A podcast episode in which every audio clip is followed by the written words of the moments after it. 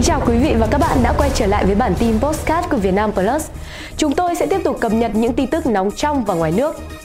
Và tôi là Dung Hà, sẽ đồng hành cùng quý vị trong bản tin ngày hôm nay.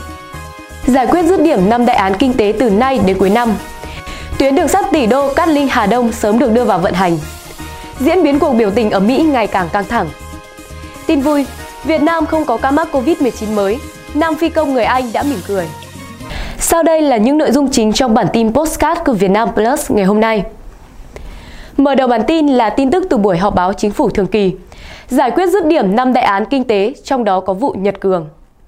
Tại cuộc họp báo, Thiếu tướng Tôn Sô nêu rõ, Ban chỉ đạo Trung ương về phòng chống tham nhũng đã chỉ đạo Bộ Công an giải quyết dứt điểm 5 đại án kinh tế, trong đó có vụ Nhật Cường. Nói về tiến trình điều tra năm đại án kinh tế mà Bộ Công an đang thực hiện bao gồm vụ Nhật Cường, vụ án vi phạm quy định về xây dựng gây hậu quả nghiêm trọng xảy ra tại Tổng công ty Đầu tư Phát triển Đường cao tốc Việt Nam VAC, Ban quản lý dự án đường cao tốc Đà Nẵng Quảng Ngãi, vụ tham ô tài sản xảy ra tại Tổng công ty Nông nghiệp Sài Gòn Sari, vụ án vi phạm các quy định về quản lý đất đai xảy ra tại Tổng công ty Bia, Rượu, Nước giải khát Sài Gòn Sabeco, vụ án vi phạm quy định về đầu tư công trình xây dựng gây hậu quả nghiêm trọng của công ty gang thép Thái Nguyên, Thiếu tướng Tô Ân Sô nêu rõ Ban chỉ đạo Trung ương về phòng chống tham nhũng đã chỉ đạo Bộ Công an làm dứt điểm từ nay đến cuối năm.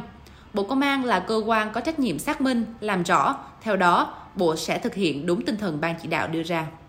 Trước sự trì trệ của công trình trọng điểm tuyến đường sắt Cát Linh Hà Đông, Bộ Giao thông Vận tải đang nỗ lực cùng các cơ quan chức năng để huy động lực lượng hoàn thiện dự án và đưa đường sắt Cát Linh Hà Đông vào khai thác.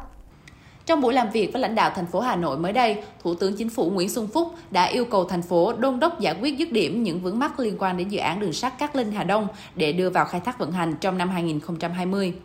Công trình trọng điểm này cơ bản đã hoàn thành nhưng chưa đủ điều kiện nghiệm thu, bàn giao và còn tồn tại một số các vướng mắc liên quan đến thiết bị công nghệ, đánh giá an toàn tàu, công tác vận hành cũng như thanh quyết toán.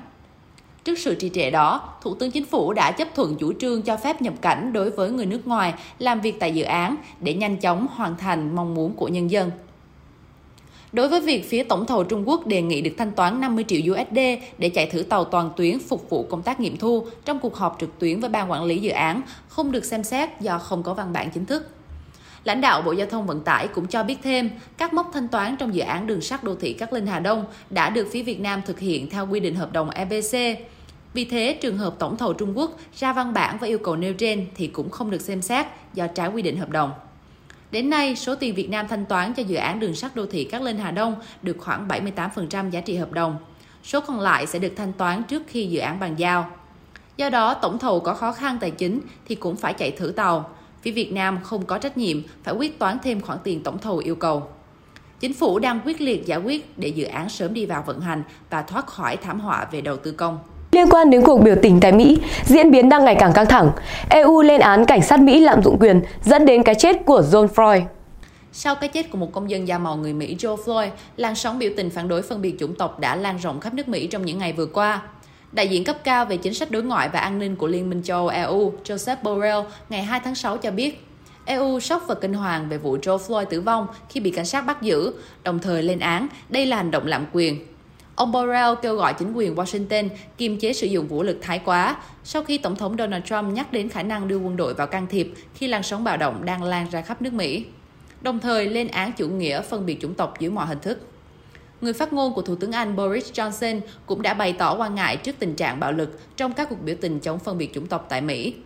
Trong khi đó, Ngoại trưởng Đức Heiko Maas cho rằng các cuộc biểu tình hòa bình tại Mỹ phản đối vụ sát hại George Floyd là hoàn toàn chính đáng. Ông Maas cũng hy vọng làn sóng biểu tình này sẽ không leo thang thành bạo động. Cái chết của George Floyd không chỉ đơn thuần là một vụ án, đây còn là một giọt nước tràn ly đối với cộng đồng da màu ở Mỹ và lan rộng ra các nước khác như Anh, Canada, Đức, bất chấp các biện pháp giãn cách xã hội thời kỳ dịch bệnh. Tiếp tục cập nhật những thông tin mới nhất về các ca bệnh COVID-19 trong nước. Việt Nam không có ca mắc COVID-19 mới ngoài cộng đồng sau 47 ngày. Bệnh nhân thứ 91 đang có dấu hiệu tích cực sau nhiều lần thập tử nhất sinh. Chiều ngày 2 tháng 6, Bộ Y tế thông báo trong ngày không ghi nhận thêm trường hợp mắc mới bệnh COVID-19. Đến nay, Việt Nam đã có 298 trường hợp đã khỏi bệnh COVID-19, chiếm 91%, còn 20 trường hợp dương tính với SARS-CoV-2. Số ca âm tính lần 1 với SARS-CoV-2 là 5 ca, số ca âm tính lần 2 trở lên với SARS-CoV-2 là 5 ca. So với số liệu trên thế giới, Việt Nam được cho là điểm sáng trong công tác điều trị, phòng chống đại dịch COVID-19. Cùng với đó, nam bệnh nhân người Anh đã có nhiều thời điểm thập tử nhất sinh khi phổi gần như đông đặc, từ 10% phổi hoạt động, nay đã tăng lên 40%. Kết quả đạt được đến nay được xem là một kỳ tích. Đây chính là tín hiệu đáng mừng, động lực để lực lượng tuyến đầu phòng chống dịch COVID-19 tự tin đẩy lùi COVID đi xa.